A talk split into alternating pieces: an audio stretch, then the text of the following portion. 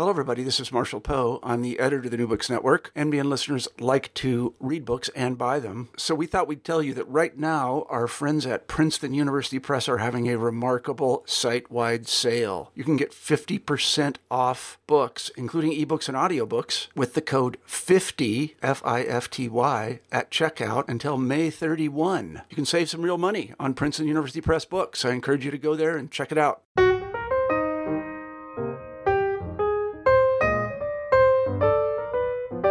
Everyone, and welcome back to New Books in Biography.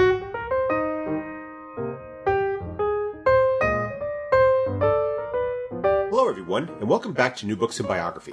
I'm Mark Klobas, your host for the channel. Today I'm talking with Joyce Salisbury about her biography of the 5th century Roman Empress Galla Placidia, entitled Rome's Christian Empress. Joyce, welcome to the show. Thanks. Glad to be here. We're glad to have you here. I wonder if you could start us off by telling us something about yourself. Well, I'm a retired professor uh, from the University of Wisconsin Green Bay. I'm a professor of history and of religious studies. I've specialized in early Christianity and the late antique and early medieval. So I've written a bunch of books on that subject, and it's what I do for fun. what led you to write a biography of Galla Placidia? Well, I'm interested in biography in a particular way. Um, I am less interested in sort of the arc of a biography of a person's life, you know? I'm really interested in seeing their context.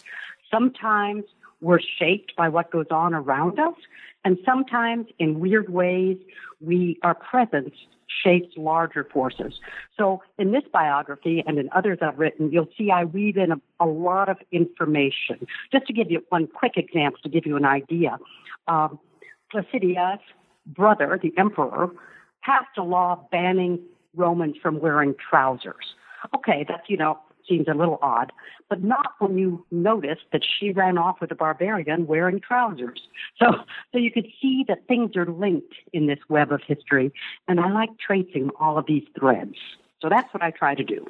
I liked it a lot because I felt that what you did by doing that was you helped to underscore, among other things, her significance as a figure, which is something that I, not necessarily every biography does. Sometimes you study a life in isolation and you miss the degree to which it impacted the times in which the person lived. And I felt that by doing that, that really came out the degree to which she was involved in these events and also how these events helped to illustrate aspects of her life that we oftentimes miss.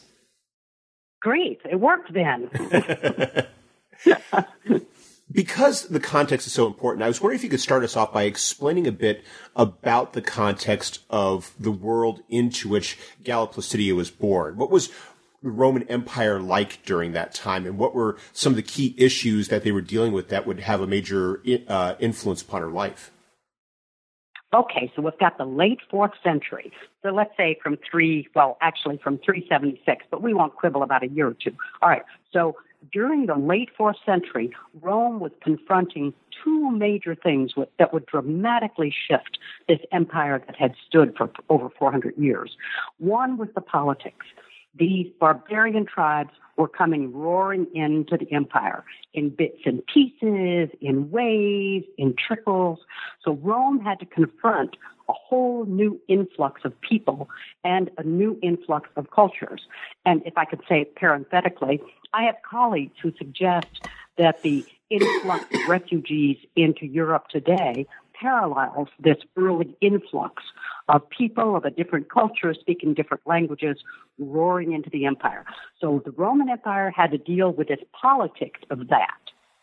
Secondly, the dramatic change that was going on, Placidia's father, Theodosius I, had declared that Christianity was the only religion legal in the empire. So now all, you had the Roman Catholic Church. So all Romans were Christians. And then he died. I mean, which was sort of convenient. But that left his children to sort out, including Galla Placidia, by the way, to sort out, okay, how does that work exactly? How are Romans Christians? So you see this intersection between the politics of barbarians and the politics of religion conspiring to change the empire from what it had been before. And Galla Placidia is in the center of that. And as is that enough context, or you want some more? Well, I was going to uh, uh, also mention that that's also complicated by the fact that in some ways we're, we're, we're beginning to talk not about one empire but about two. I was wondering if you could explain that that structure because as you uh, describe in your book that that also plays a role in her life. The fact that you're talking about a Western Roman Empire and an Eastern Roman Empire as well. Yes, perfect. So Theodosius had three children, as we'll see two sons, Arcadius and Honorius. And Theodosius thought both sons deserved to be emperors. So, for convenience, he um, divided the emperor empire administratively into the east and the west. It had been done before, and he continued it. So his son Arcadius ruled in the east from the city of Constantinople, um, and Honorius ruled in the west which would have been from Rome. His court was in Milan. So here you have the, this, for administrative purposes, the empire was in two parts, but both ruled by the house of Theodosius. And this is significant because, you know, here's the thing. Once Theodosius declared the empire Christian, he and others around him said God was on the side of the house of Theodosius. So now um, the ruler of the empire shifts from being, oh, the guy with the strongest arm or the strongest army, to being the one with the blood of Theodosius in his veins, or her veins, as we will see, because God's on their side.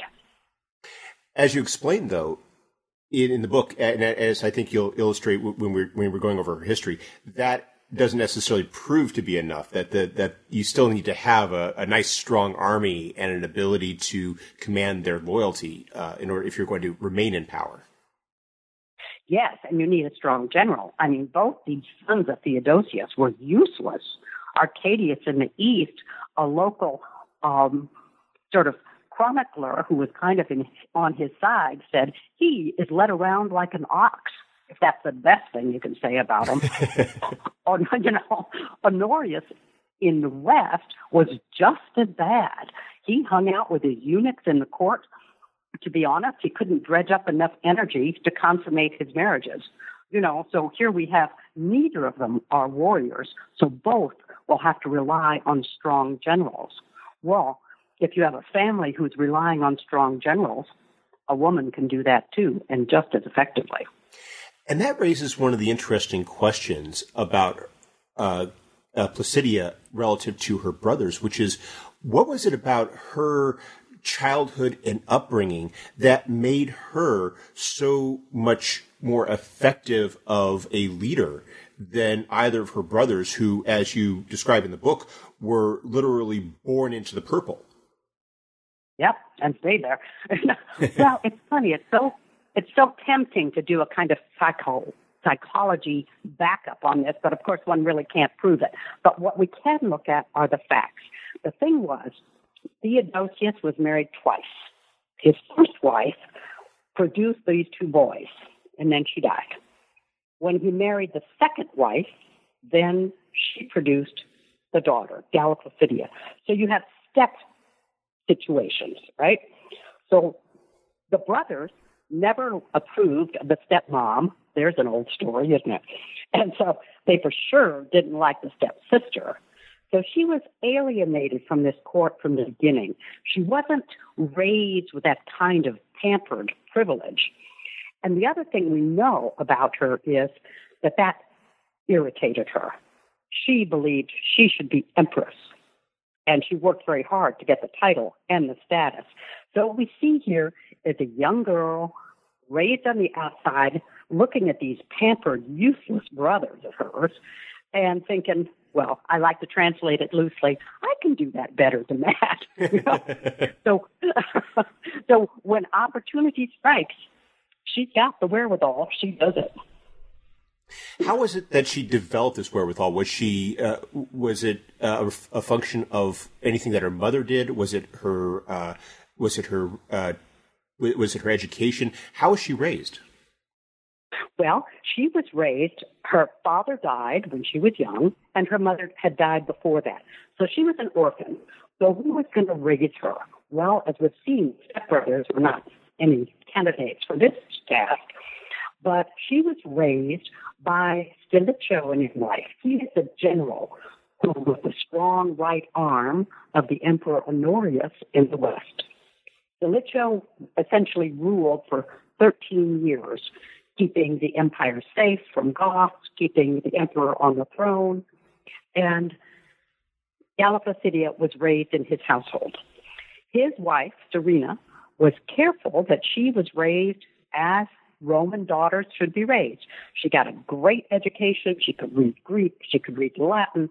She could read law. We know she had a good background in the law, history, military history. She was also raised to weave and spin. She was raised with religion.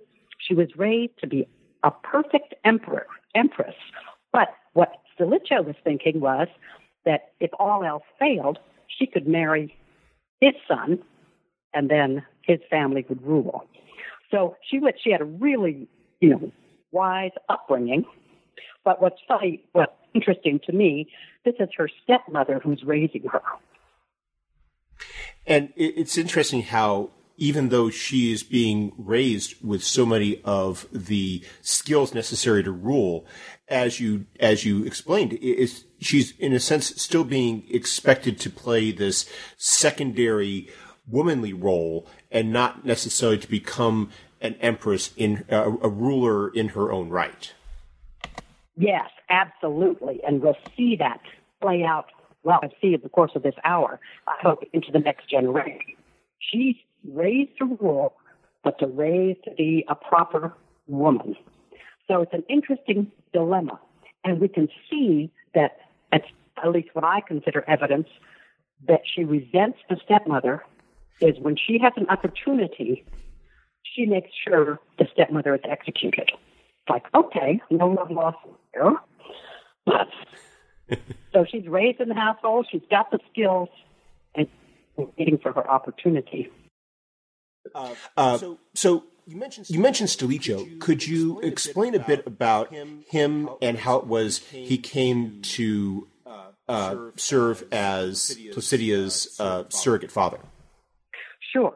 Um, Theodosius, before he died, knew he needed a strong general to help Honorius through his majority.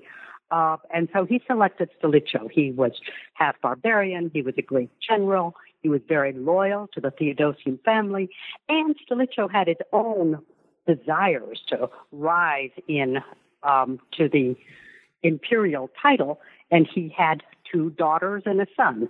So here we go. We got some spouses available for Honorius and perhaps for Galla Placidia. So Stilicho was well motivated to keep the empire safe, and in fact, um, Honorius ended up marrying his first daughter, Maria, she died as a virgin. Honorius married his second daughter, who was sent home as a virgin, both unconsummated. So you could see Stilicho had a motivation to be loyal to the house of Theodosius. He had a, and he was a great general. So that's where he was. You know, he was really a good, reasonable choice for um, Theodosius, and he held the barbarians at bay until 408 when he died.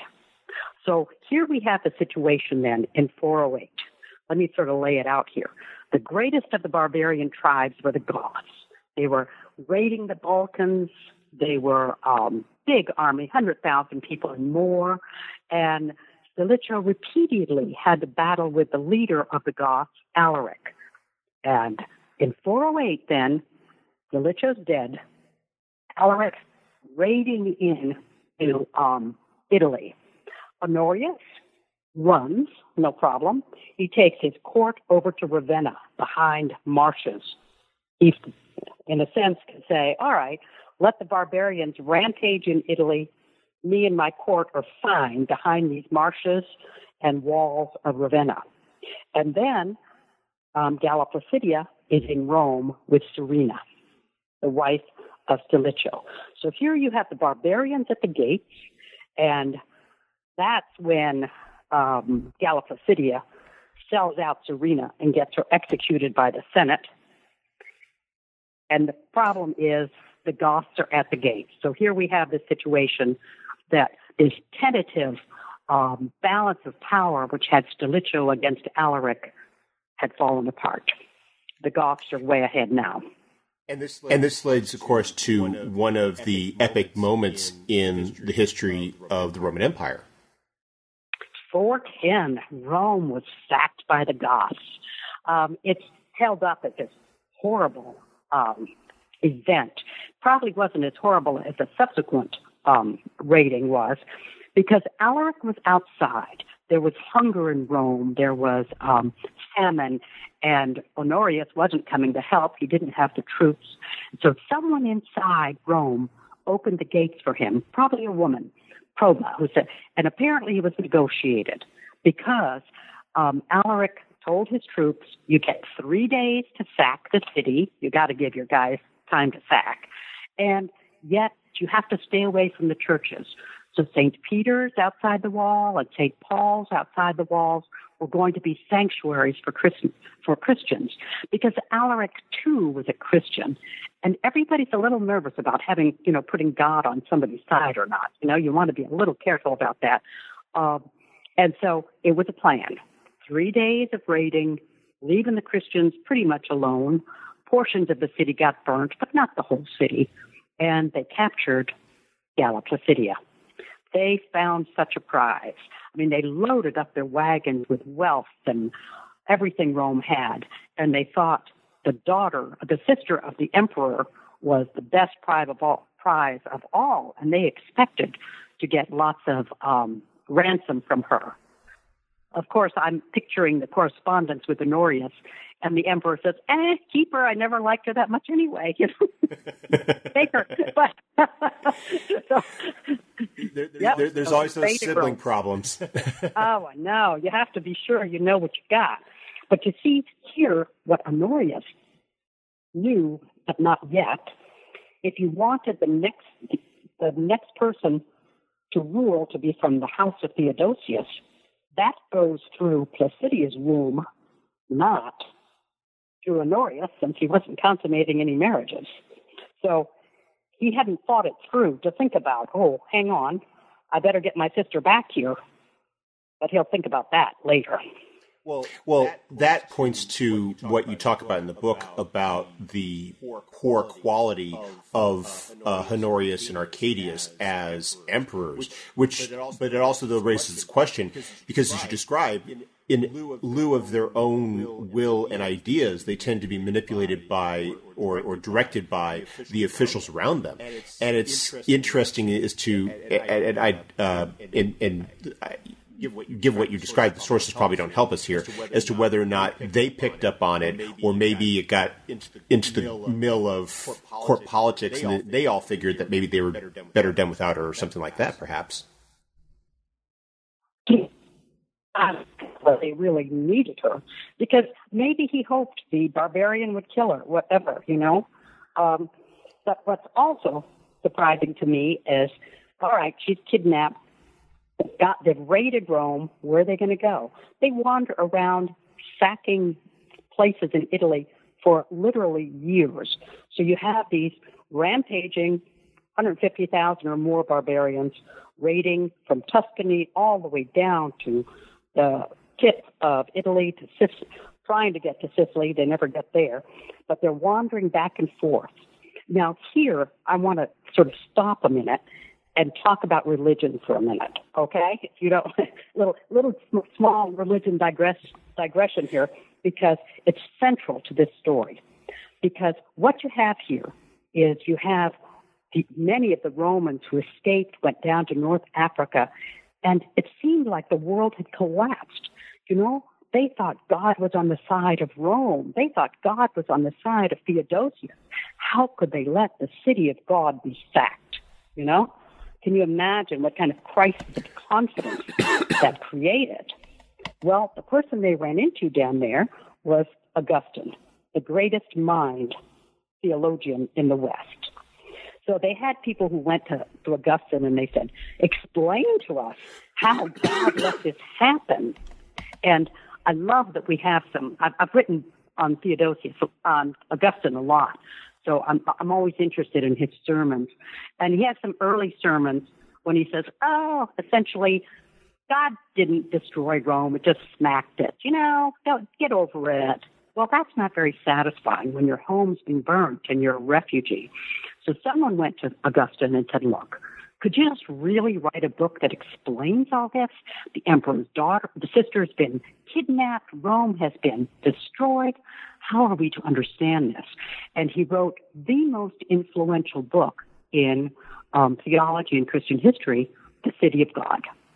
And so in this, he explains that, well, really, he, he recasts Christianity. God doesn't vote for one city. Rome isn't the city where God lives. God lives somewhere else. The city of God is in heaven. And the local cities, it's just permeated by, we might say, holiness rays from the city of God. So, so the city of God isn't Rome. The city of God is the Christians who live within Rome. So Rome wasn't destroyed. The city of God wasn't destroyed. It was only the pagan city. You follow that? It's kind of a, like a nuanced argument. Yeah, yeah, but what it, it does, is. it lets, yeah, do you see, it changes the thing. Mm-hmm.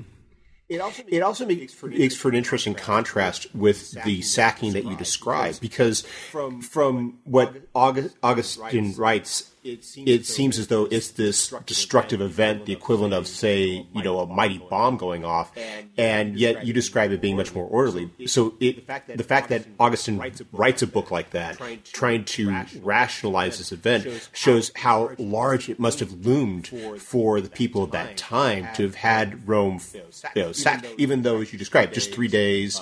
Uh, yeah, well, you know. It didn't, it didn't seem like that to them at the time, certainly. Right. What was, what was uh, uh, Placidia's life like such with a huge Goths? thing. Yes. Yes. Well, and this I can only kind of vaguely untangle it, but it was very interesting because she's obviously traveling in an ox cart because that's how all the Goths traveled, this long train of ox carts. And they treated her according to sources in accordance with her status. So that means she was well treated. She was put under guard by Alaric's brother in law, Ataulf. And he was, well, handsome and, as barbarians go, very nice looking and smart, and they hung out together. And according to the sources, in the course of this con, his guard, they're hanging out as they travel. I mean, literally for years. Um, Ataulf came to appreciate her, her wisdom, her knowledge of the law, her knowledge of other things, and well, did they fall in love? Maybe. I don't know. but they certainly decided to get married. It's also, it's also interesting that those those traits are mentioned because it suggests that he saw her as more than just a woman who could bear children who would give them entree into the uh, Theodosian line. Absolutely, and all the sources indicate that anything like that was her idea that he had was looking for a homeland to set up his Goths somewhere. They were looking at the Balkans because that's where Alaric wanted his homeland. But in the course of talking to Placidia, she seemed to change her mind in several fronts. In the first place, they decided to go to Spain. Giant change. Her Theodosian family was from Spain, and she had stories and had heard, she had never been there, but she had heard about what a great land it was. And so then all this parade of Visigoths, instead of marching around Italy waiting for Honorius to do something, decided to cross the Alps and go settle in Spain, which, since we know the future, the Visigothic kingdom was set up in Spain. So we know that worked. So the second thing she seemed to have persuaded him of was that maybe these the Roman law is a good thing. And so we get writings of Visigothic laws. She wants them to follow law. And finally, she has a different idea, and even Ataulf reports this. He thought he would have a Visigothic kingdom of his own. She thought that the Visigoths and Romans would combine and he would rule the whole empire. So there we have the blood of Theodosius being offered up as a way to rule and get rid of her brother, whom she never liked. So they cross the Alps and they get married in Narbonne. And we can again see her um, sort of fingerprints on this because we have a description of the wedding, and the wed- wedding is straight up Roman. He dresses in Roman armor with a Roman imperial robe on. She dresses as a Roman. They're married in a Roman villa. They follow the Roman tradition. And he gives her huge gifts. Okay, they were raided from Rome in the first place, but fair enough. She, she gets all these jewels back. I mean, he had to get them somewhere. But, you know, so they had this giant Roman wedding in Narbonne. Now she has laid down the gauntlet. She says, in a sense, to her brother, I'm creating a new empire. I have my husband. I have the blood of Theodosius. We are going to challenge you. Can you imagine how angry Honorius was? He was beside himself. How, how far course, did, go yeah, go ahead. I was going to say, how far did that challenge get before Ataulf died? Not far enough, sadly, I think. Well, and the thing was, Honorius had his new strong, um, strong right arm, his new general, a man named Constantius III. And Constantius, he had his eye on the imperial throne, and the only way he could get it was to marry Placidia. So here we have him furious that Placidia undercut him and married the barbarian. So they moved on down. Uh, Placidia duly got pregnant. They settled in Barcelona. And if you ever go to Barcelona, which I recommend, of course, it's a wonderful city, um, they have a statue of Ataulf, they have Ataulf Road, and they have a wonderful museum, archaeological museum excavated under the Barrio Gótica, which is the Gothic quarter of Barcelona, and where they lived. And you can see literally the streets where Placidia walked by the laundry and the wine store from her palace. So they set up shop there in the beautiful walled city of Barcelona. And she had her baby. And she gave the baby the imperial name Theodosius. In case there was any doubt, she gave that child her father's name he was going to rule. Was looked perfectly. So so what happened what happened to the baby? The baby died. The baby grew ill in the summer, didn't even make it to a year old, and the two of them um, buried the child in a little silver sarcophagus out of town, and we'll come back to that child. She excavates him at the end of her life. She still remembered him fondly. And then, presumably, she and Ataulf were planning to have more children. But Visigoths were violent folks. Um, was in the stable tending to his horses, and one of his men stabbed him, and Ataulf died. That was sort of the death of a dream, and um, essentially, Placidia was sent back to her brother Honorius. But in the course of that, what have we got there? The Visigoths are established as federates of Rome. They're, in a sense, normalized that to have the Visigothic kingdom, which extended from southern France all the way down to Spain, and then when she went back, to, delivered back to her brother in Ravenna, she took her Visigothic guard, she took the money, and she was always favored the Visigoths. So suddenly, these people who were no, who were you know barbarians rampaging, are now part and parcel of the Roman Empire in in a, in a good standing because of Placidia's marriage and her continued support of the Visigoths. So then she gets back to Rome, you know, to Ravenna. Well, her brother had already decided he wanted her to marry this Constantius. And she said, no, no, no. And he didn't care whether she said no. He grabbed her hand, handed her over to Constantius, and she was remarried. So that's husband number two for her. Was that marriage? Was that marriage uh, did she ever, she ever warm to Constantius? Because from what you write in the book, he's a pretty impressive person in his own right. He goes from being a soldier in uh, Britain to becoming this leading general. Yes, he was fairly impressive, but he wasn't.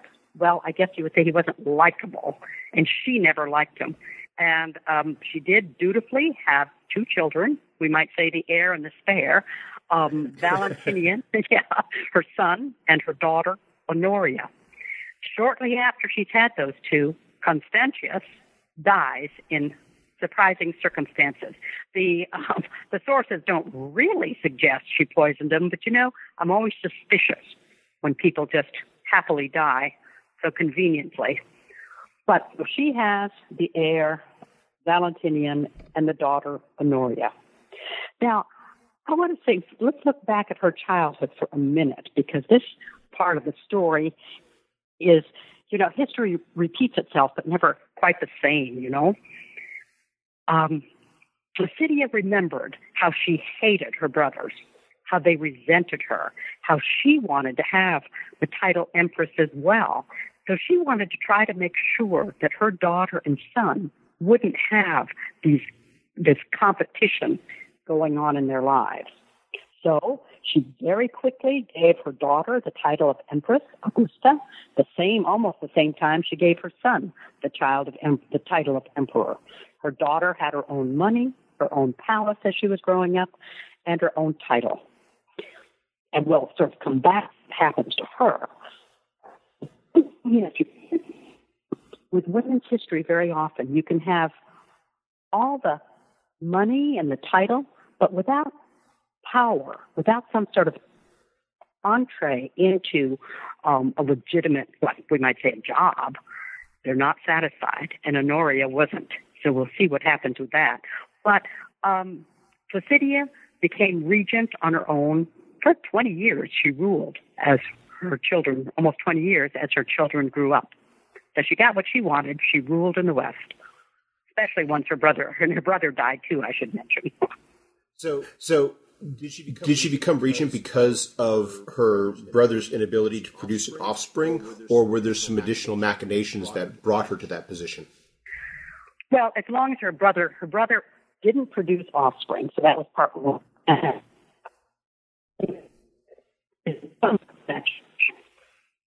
on her brother's good side while he was alive to be sure she wouldn't be, you know, treated badly. She also had to run off to Constantinople with her children to to make friends with the eastern part of the court so they would support her. I mean, there were a number of endless numbers of um, people aspiring to the throne in the West to try to get rid of her and her family. But she made it all work. It was she was really quite enterprising, quite quite the strong political woman and the strong religious woman at this point. You know, some of the things that we see that theology worked out, it wasn't just the city of God, but we can trace, for example, theologians write about how the Virgin Mary becomes um, important in religion and, and in, in studying, and or those beautiful mosaics in Ravenna after you go to Barcelona, I recommend Ravenna so you can see these magnificent. put it, put it on your travel list. You can see these magnificent mosaics that she designed, and it's a vision of of heaven and holiness that she inspired. You can you can really see it, and um, she in in her honor, the Pope built the great church, uh, Santa Maria Maggiore. Um, it's the old fifth century church, and there's a mosaic there of the Virgin Mary that's the spitting image of another image we have of Galla Placidia. So she becomes literally the image of the heavenly empress as she rules. So her her hand, what her hand on things influences um, military policy. She has to juggle various generals, and by the way, now Huns are rolling in as if you don't have things bad enough. The Goths weren't bad enough. You got the next batch, which are Huns coming pressing. She's got to negotiate all of these problems. The Vandals attack North Africa, and at the same time, she has her hand of of the West through this late fourth, early fifth century as she as she guides everything. Quite an amazing um, accomplishment, I think. What were some of the greatest challenges that she faced in particular? Because uh, you spent uh, uh, some time talking about all the challenges, but there's some that seem to have played a greater role than others in terms of uh, dictating the issues of a regency. Well, one that I particularly like because the irony of the thing. Well, I, I don't know if you can like a challenge, but I, I guess you can. I mentioned the Huns are coming in. All right, so you have Attila the Hun. Everybody's heard of him. He came in raiding, um, plundering, and by the way, he was called the scourge of God because they kept having to raise this question why is God allowing Attila to beat all our armies? And the answer was, well, God is using him to punish us for misbehaving. So there, you know, there always has to be God's plan in this. But you've heard of Attila the Hun coming raiding.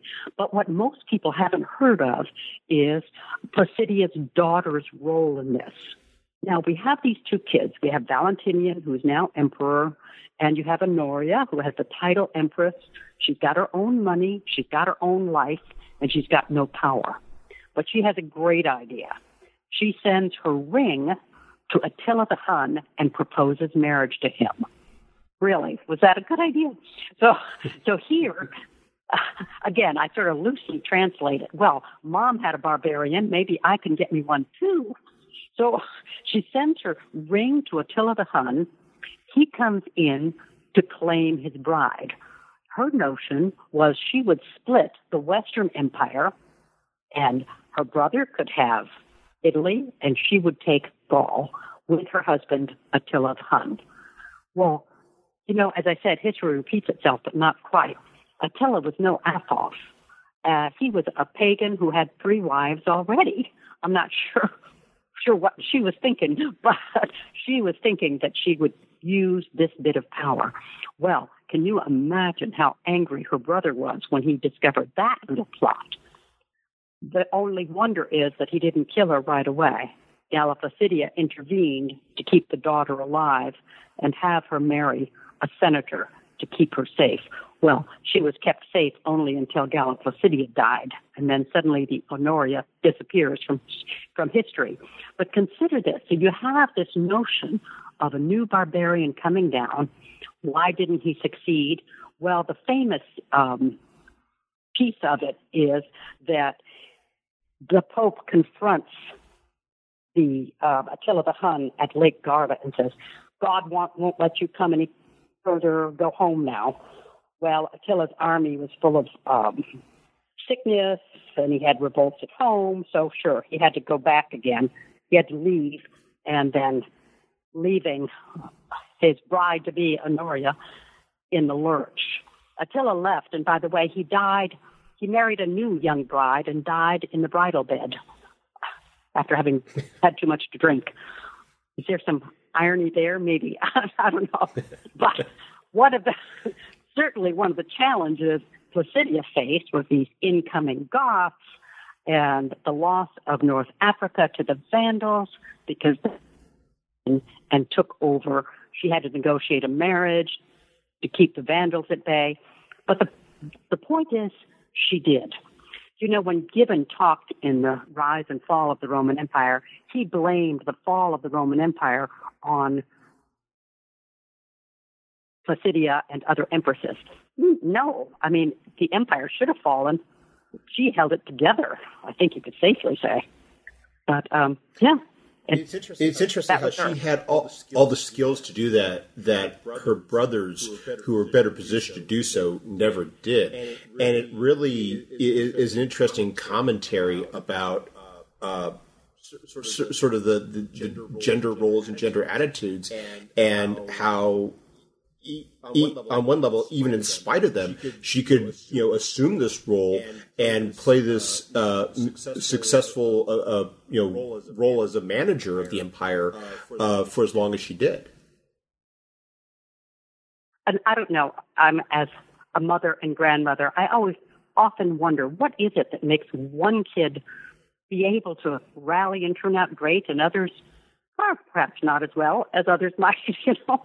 And you just can't predict, can you? You know, here you have these emperors who have these pampered sons.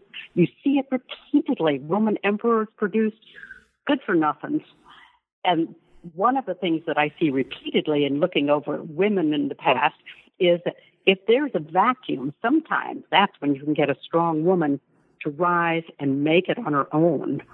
You know, if these brothers were totally competent, she might have been equally competent, but without the opportunity to step up and accomplish something. And then you get something like her daughter, Honoria, who believed she was just as competent as her mom, but picked the wrong barbarian. You know, sometimes people are lucky, sometimes not so much. Well, I'm also thinking that Honoria's uh, assumption there really speaks to also the fact that you know Placidia was such a obviously a very visible role model to to have done something, done something like that, and to have her daughter say, "Wow, if that, if my mom could do that, then maybe I could do the same thing too." I know. How do we know what model we give our daughters and our sons for that matter, right? well, and it even gets worse actually because, well, after, uh, I'll, I'll jump ahead briefly, after Placidia dies, her son Valentinian really screws everything up and dies. Valentinian's wife was so angered so that's Placidia's daughter in law, was so angered at her husband's death that she looked around and she thought, maybe I can find a barbarian who will help me out of this and get even. So she invited the Vandals from North Africa to come up and save her. Well, they really plundered Rome. Our our term vandalism and vandals comes from the 455 devastation of Rome by the Vandals as Placidia's daughter-in-law invited her own barbarian to town. maybe the moral of the story is don't bet on barbarians. I don't know. or, it could, or it could speak to the fact that uh, Placidia skills were such that she was able to manage barbarians in a way that ver- that nobody else following her ever could.